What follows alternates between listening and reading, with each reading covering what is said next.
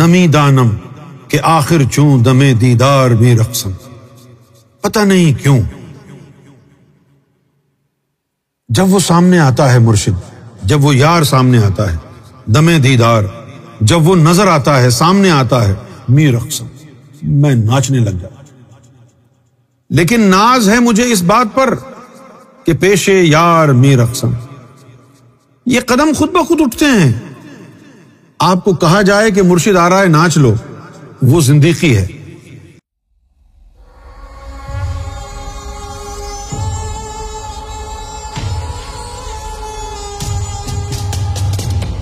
آپ سے عرض ہے کہ مجھ سے راضی ہو جائیں، مجھے یہ وہم ہوتا ہے کہ جیسے آپ مجھ سے خفا ہیں۔ خفا ہونے کے لیے کوئی ایسی وجہ تو ہونی چاہیے نا کہ جس میں پہلے آپ سے کوئی تعلق ہو، اور اس تعلق کو آپ ٹھیس پہنچائیں تو خفا ہوں گے۔ اب رہ گئی بات راضی ہونے کی، اللہ تعالیٰ جو ہے بندے سے اس وقت راضی ہوتا ہے جب اس کا نفس مطمئنہ بن جاتا ہے اور قلب شہید ہو جاتا ہے۔ صرف باتوں سے نہیں ہوتا۔ اگر آپ زندگی بھر اللہ سے دعا کرتے رہیں اے اللہ مجھ سے راضی ہو جا، اور آپ اس راستے پر نہ چلیں جو راضی کرنے کا راستہ ہے، تو زبانی جمع خرچ سے کیا راضی ہوگا اللہ؟ راضی ہونے کے لیے تو وہ چیزیں کرنی پڑیں گی جو اللہ نے اسٹینڈرڈ رکھا ہے۔ ایسے میں کہہ دوں ہاں میں آپ سے راضی ہوں تو جھوٹ ہوگا۔ جو روحانیت کے اسٹینڈرڈ ہیں ان کے مطابق اگر آپ چلیں گے اور اپنے نفس کو پاک کرنے میں کامیاب ہو جائیں گے تو پھر اللہ آپ سے راضی ہوگا۔ میرے راضی ہونے سے ناراض ہونے سے آپ کو کوئی فرق نہیں پڑتا۔ ہم نے تو اللہ کو راضی کرنا ہے، اور اللہ کو راضی کرنے کا طریقہ ہے نفس مطمئنہ تک پہنچ جاؤ، راضیہ مردیہ اللہ نے خود فرمایا ہے، میں تجھ سے راضی تو مجھ سے راضی ہو جا۔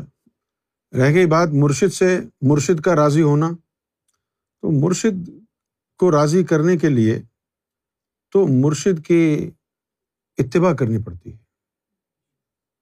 یہ جو ہمارے پرانے لوگ ہیں یہ راز ان کو سمجھ میں نہیں آیا کہ مرشد سے اپنی فرمائش نہیں کرنی، کوئی بھی فرمائش کہ سرکار مجھے آپ کا قرب دے دیں، مجھے آپ کا عشق دے دیں، یہ نہیں کرنا، یہ غلط ہے۔ صحیح کیا ہے؟ حدیث شریف میں آیا کہ مرید کی حالت مرشد کے سامنے ایسی ہونی چاہیے کہ جیسے غسل دینے والے کے ہاتھ میں مردہ ہوتا ہے۔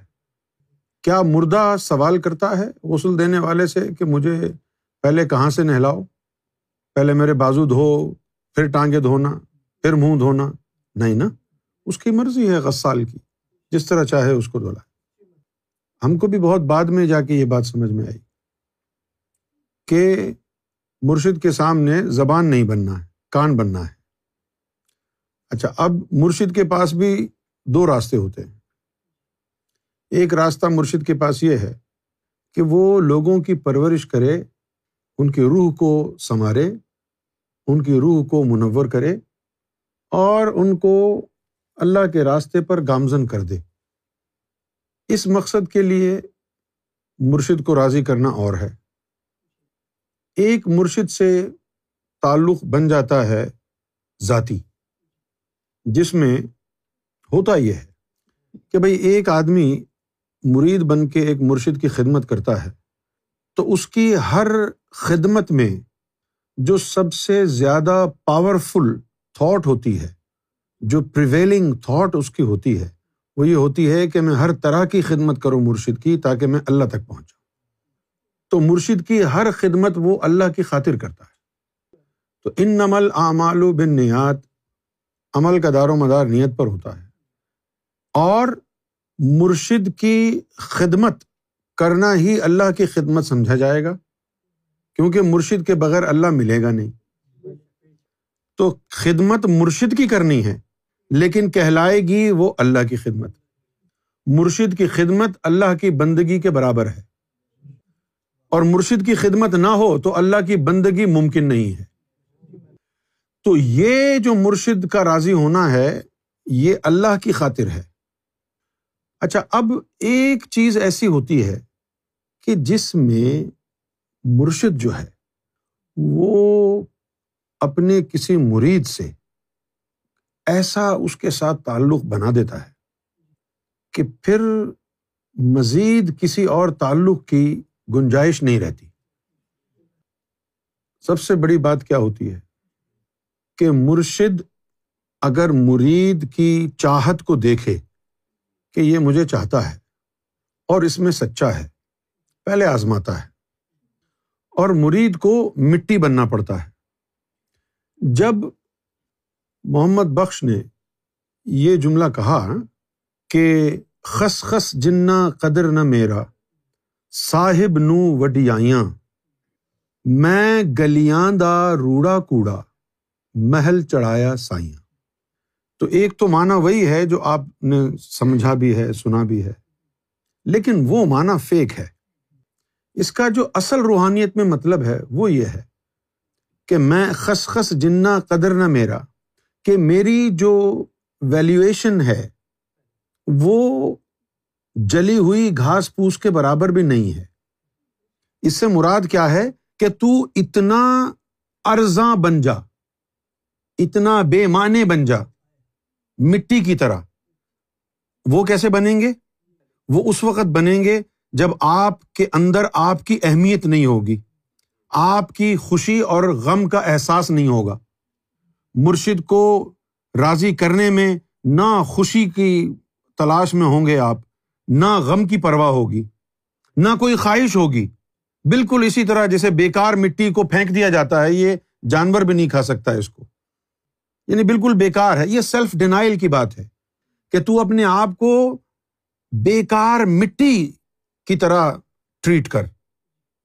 جیسے مٹی جو ہے مرشد کے جوتوں کو لگی ہے، مٹی کوئی فرمائش کرتی ہے، جوتوں کو لگی ہے تو بس لگی ہوئی ہے۔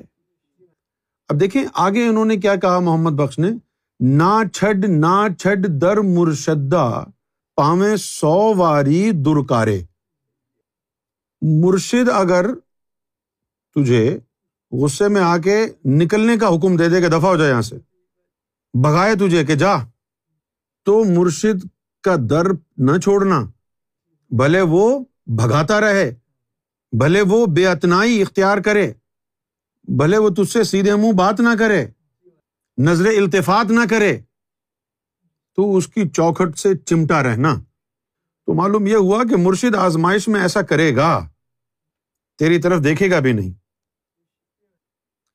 وہ بے اتنائی ایسی ہوتی ہے کہ اس کو دیکھ کے پہلے تو انسان کے اندر سارا حسد ابھر کے آتا ہے۔ جب حسد ابھر کے آتا ہے پھر مرشد اس بندے کو بے رخی سے مارتا ہے اور اس کی اوقات اس کے سامنے لے کے آتا ہے کہ دیکھ، تیری نس نس میں تو بغض و اناد اور حسد اور تکبر بھرا ہوا ہے، اور تو میری صحبت کا متلاشی ہے اس غلاظت کے ساتھ۔ حتیٰ کہ مرشد جو ہے مرید کے اوپر ایک ایسا مقام وارد کرتا ہے کہ جہاں مرید کی تمام خواہشات جل جاتی، تمام امیدیں ختم ہو جاتی، اس کو یہ احساس ہو جاتا ہے کہ اس کی کوئی ویلیو نہیں ہے۔ وہ جو زمین پر مٹی ہے، جس مٹی کے اوپر مرشد پاؤں رکھ کے چلا جائے، وہ اس مٹی کو آنکھوں سے لگا کر روتا ہے، تعظیم کرتا ہے اس مٹی کی، اور کہتا ہے کہ یہ مٹی مجھ سے کتنی افضل ہے، کاش مرشد کی مرشد کے قدمین شریفین میری روح اور دل کے اوپر پڑے ہوتے، میں ان کے لیے راستہ بن جاتا، مجھ پر چلتے وہ، لیکن میری اتنی ویلیو نہیں ہے۔ مرید کی خواہش نہیں ہوتی۔ یہ میں اس کی بات کر رہا ہوں جس کو مرشد سے تعلق قائم کرنا ہو، یہ اللہ کے راستے کی بات نہیں ہے، ذاتی تعلق کی بات ہے۔ خس خس جنّا قدر نہ میرا، جب یہ چیز اس کے اوپر امپوز ہو جاتی ہے، طاری ہو جاتی ہے، تو وہ حقیقی طور پر جان لیتا ہے کہ میری کوئی وقت نہیں ہے۔ یہ چند لمحوں کے لیے نہیں ہوتا ہے کہ آپ اپنے اوپر طاری کر لیں کہ میں بیکار ہوں، میری کوئی ویلیو نہیں ہے۔ وہ حقیقی طور پر اس بات کو جان لیتا ہے کہ نہ میری کوئی اوقات اور وقت ہے، نہ میں اس قابل ہوں کہ مرشد کا نام بھی زبان سے لے سکوں، اتنا میں غلیظ ہوں۔ تو پھر وہ چپ ہو جاتا ہے، اور پھر جب کبھی مرشد اس کو پیار سے دیکھ لے تو پھر وہ ناچتا ہے۔ نمی دانم کہ آخر چوں دم دیدار بھی رقصم، پتہ نہیں کیوں جب وہ سامنے آتا ہے مرشد، جب وہ یار سامنے آتا ہے، دم دیدار جب وہ نظر آتا ہے، سامنے آتا ہے، می رقصم، میں ناچنے لگ جاتا ہوں۔ لیکن ناز ہے مجھے اس بات پر کہ پیش یار می رقصم، یہ قدم خود بخود اٹھتے ہیں۔ آپ کو کہا جائے کہ مرشد آ رہا ہے ناچ لو، وہ زندیقی ہے، اور مرشد نظر آئے اور قدم باز نہ آئے، جسم باز نہ آئے، تھرکنے لگ جائے، آنکھیں تھرکنے لگ جائیں، زبان لڑکھڑانے لگے، جسم پر کب کبھی تاری ہو جائے مرشد کے دیدار کے وقت، وہ حقیقت ہے۔ وہ کب ہوتا ہے؟ جب انسان اس احساس میں مستغرق ہو جاتا ہے، ڈوب جاتا ہے کہ اس کا کوئی استحقاق نہیں ہے، وہ مستحق کسی چیز کا نہیں ہے، وہ مٹی ہے، وہ خسخس کے برابر ہے۔ اگر وہ دیکھ لیں تو یہ کتنا بڑا ان کا فضل اور کرم ہو گیا ہے، اگر وہ دیکھ لیں، اگر وہ دیکھ لیں تو بہت بڑا فضل ہے۔ یہ معیار ہوتا ہے مرید کا، یہ معیار مرید کا نہیں، یہ معیار زندیقیوں کا ہوتا ہے، مجھے یہ دے دو، مجھے وہ دے دو۔ یہ گستاخی ہے۔ گستاخی کیوں ہے؟ مرشد جو ہوتا ہے اللہ کا یار ہوتا ہے، اللہ غیور ہے، اللہ غیرت والا ہے۔ اگر تم کو پتہ چل جائے نا کہ اللہ کتنا غیرت والا ہے، اللہ کی عزت کی قسم تم دعا مانگنا چھوڑ دو۔ اگر تمہیں معلوم ہو جائے کہ اللہ کتنا غیرت والا ہے، اور غیرت کیا ہے اس کی؟ اس کی غیرت یہ ہے کہ بندہ کوئی چیز اس سے مانگے اور وہ بندے کے ایمان کی خاطر ہی وہ چیز اس کو نہ دے، اس کی تقدیر میں نہ لکھی ہو اس نے، تو اللہ کو اس سے دکھ ہوتا ہے، وہ اپنی غیرت پر جبر کرتا ہے۔ ایک طرف اس کے بندے کا ایمان ضائع ہونے کا خدشہ ہے، جو چیز اس نے مانگی ہے اگر وہ دے دی جائے، اور اگر نہ دے تو نہ دینے پر اس کی غیرت کو اس نے چیلنج کر دیا کہ جب اس سے مانگا جاتا ہے وہ تو دیتا ہے۔ تو اب دو چیزوں کے اندر آپ نے اللہ کو پھنسا دیا۔ آپ کو پتہ نہیں کہ وہ چیز آپ کے لیے فائدہ مند ہے یا نقصان دہ ہے، اور آپ نے ہاتھ اٹھا دیے، اور اب اللہ کی غیرت کو یہ گوارا نہیں کہ وہ اٹھے ہوئے ہاتھوں کو دیکھ کر واپس لوٹا دے خالی، یہ اس کی غیرت کو گوارا نہیں، اور یہ اس کی ربوبیت کو گوارا نہیں کہ وہ خود ایسی چیز تیرے مانگنے پر تجھے دے دے جس سے تیرا ایمان ختم ہو جائے۔ ایک چیز اس کی غیرت کو گوارا نہیں، دوسری اس کی ربوبیت کو گوارا نہیں۔ پھر آتا ہے اللہ کا جلال، اور وہ تجھ سے ناراض ہو جاتا ہے۔ یہ جو تم کو کہتے ہیں نا مولوی دعا مانگو دعا مانگو، یہ سب دشمن ہیں اللہ کے۔ روحانیت میں پہلا چیز درس یہی ہے، جب تیرا قلب جاری ہو گیا، جب دل تیرا چمک گیا، اب تو اللہ کی نظروں میں ہے۔ جب تو اللہ کی نظروں میں ہے تو اسے معلوم ہے تو کس حال میں ہے۔ غالب نہ کر حضور میں تو بار بار عرض، ظاہر ہے تیرا حال سب ان پر کہے بغیر۔ وہ جانتا ہے، لیکن اس کے باوجود بھی جب تو ہاتھ اٹھاتا ہے تو اس کو تکلیف ہوتی ہے کہ یہ جانتا ہے کہ میں اسے دیکھ رہا ہوں، پھر بھی اسے یقین نہیں ہے کہ میں دیکھ رہا ہوں، تبھی ہاتھ اٹھا رہا ہے۔ یہ اس کی ناراضگی کا باعث بنتا ہے۔ ہاں اگر کوئی ایسی مصیبت آ جائے جو برداشت نہ ہوتی ہو، دنیا کے تمام آپ نے حربے استعمال کر لیے ہوں، لیکن وہ مصیبت برداشت سے باہر ہوتی جا رہی ہو، تو پھر اللہ کی بارگاہ میں ہاتھ اٹھا دے، اے اللہ اس سے میرے ایمان پر فرق پڑ رہا ہے، اس سے میری جو روحانی کیفیات ہیں، روحانی راستہ ہے، اس میں خلل واقع ہو، تو مجھ پر رحم فرما۔ پھر مرشد جو ہے، جب مرید مٹی بن جاتا ہے اور مرشد کے سامنے وہ سراپا مٹی بن جاتا ہے، اس وقت مرشد کا دل اس پر آتا ہے، اور پھر مرشد کیا کرتا ہے؟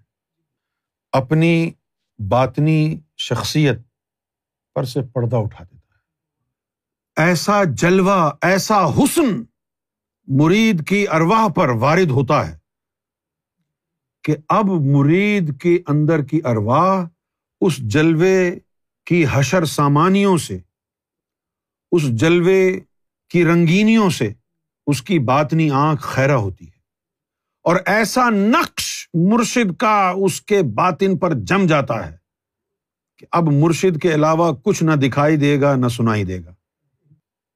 ہمارے ساتھ بھی یہ معاملہ ہوا کہ نہ مرشد کے علاوہ کچھ دکھائی دیتا تھا، نہ مرشد کے علاوہ کچھ سنائی دیتا تھا، لیکن پھر یہاں بٹھا دیا۔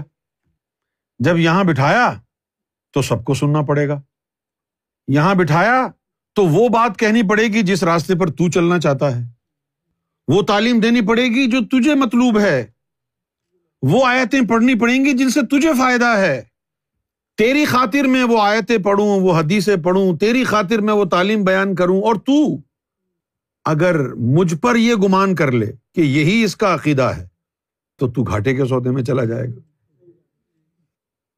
جب انسان روحانیت اختیار کرتا ہے تو اللہ کو پانے کے لیے اللہ اللہ کرتا ہے، اور پھر جب انسان روحانیت سکھاتا ہے تو لوگوں کو کرانے کے لیے اللہ اللہ کرتا ہے۔ جب مرشد سے تعلق قائم ہو جاتا ہے تو وہ تعلق ایسا ہے کہ نہ موکلات کو، نہ فرشتوں کو، نہ کسی ولی کو، نہ کسی نبی کو یہ پتہ چلتا ہے کہ یہ مرید ہے یا مرشد ہے۔ من تو شدم تو من شدی، من تن شدم تو جان شدی، تا کس نہ گوید باد ازیں، من دی گرم تو دی گری۔ جب تک تیری یہ اکڑ قائم ہے، جب تک تجھے اپنا حق یاد ہے کہ نہیں مجھے سونا ہے، نہیں میری عزت ہے، نہیں میرا یہ ہے، میرا وہ ہے، جب تک تجھے تھپڑ پڑے اور تجھے درد کا احساس ہو اور اس درد کو تو دور کرنا چاہتا ہو، تو مرشد کے قابل نہیں ہے۔ مرشد کے قابل تو وہ ہوتا ہے مردہ۔ مردے کو آپ تھپڑ مارتے رہیں، ریئیکٹ نہیں کرتا ہے، تو ریئیکٹ کر رہا ہے، تو مرشد کے قابل نہیں ہے۔ یہ راستہ جو ہے محبت والا، یہ راستہ جو ہے عشق والا، یہ ناچنے گانے کا نام نہیں ہے۔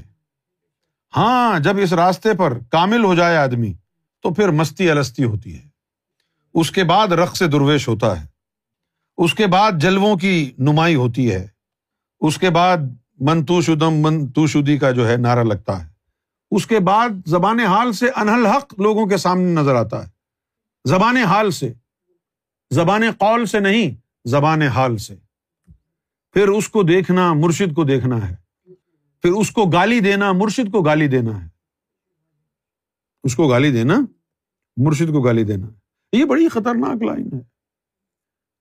سرکار ہمارے گھر تشریف فرما تھے تو ایک شخص باہر کھڑا ہو کے مجھے گالیاں دے رہا تھا۔ کراچی سے ایک پٹھان بھی آیا ہوا تھا، وہ بھی اس کے ساتھ تھا، تو بدتمیزی کر رہا تھا، گالیاں دے رہا تھا۔ سرکار نے وہ سنا۔ جب میں اندر گیا تو مجھے فرمایا کہ دیکھو ہمارے پاس جو بیس بیس تیس تیس سال سے لوگ لگے ہیں وہ بھی ظاہر پرست ہیں، ابھی ان کو اندر میرے سامنے بلاؤ تو بڑے مؤدب ہو کے آئیں گے۔ یہ چہرہ جو اندر بیٹھا ہے صوفے پر، یہ چہرہ تیرے اندر بھی سینے میں بھی تو لگایا ہے، اس چہرے کا ادب کیوں نہیں کرتے؟ اس کو تو گالیاں دے رہے ہیں۔ تو ایمان تو وہیں کٹ جاتا ہے انسان کا، لیکن انسان کا نفس اتنا حرامی ہوتا ہے، وہ کہتا ہے میں بھی تو کچھ ہوں، او جو ہوگا دیکھا جائے گا۔ وہ پھر بے پرواہ ہو جاتا ہے۔ نفس جو ہے، ابلیس اس کے اندر جو ہے ایک بے باکی داخل کر دیتا ہے، جو کفر میں بھونکتا رہتا ہے، بکتا رہتا ہے۔ یہ بات سمجھ میں نہیں آئے گی۔ جب آنکھیں کھلیں گی، جب عقل سلیم ہوگی، تب یہ چیز سمجھ آئے گی۔ جیسے میں نے دیکھا اکثر لوگ کہتے ہیں جی فلاں آدمی فنا فی شیخ ہے، اور تبلیغ بھی کرتے ہیں کہ یہ فنا فی شیخ ہے، اس کے اندر شیخ بولتا ہے، یہ باتیں کرتے ہیں۔ پھر ایک وقت آتا ہے جب ان پر غصہ آتا ہے، اسی فنا فی شیخ کے سامنے گالیاں بھی دیتے ہیں، بدتمیزی بھی کرتے ہیں، اس کو مشورے بھی دیتے ہیں، یہاں سے وہ زندیق ہو جاتے ہیں، ایمان کٹ جاتا ہے۔ سرکار نے فرمایا کہ جو بڑی بڑی ہستیاں دنیا میں آئیں نا، لوگوں کو ان سے فائدہ کم ہوا، نقصان زیادہ ہوا۔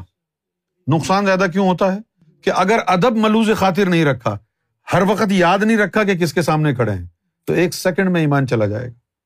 وہ ایک نظر ڈال کے بادشاہ بھی بنا دیتا ہے، اور اس کی ایک لمحے کی بے ادبی زندگی بھر کے لیے جہنمی بھی بنا دیتی ہے۔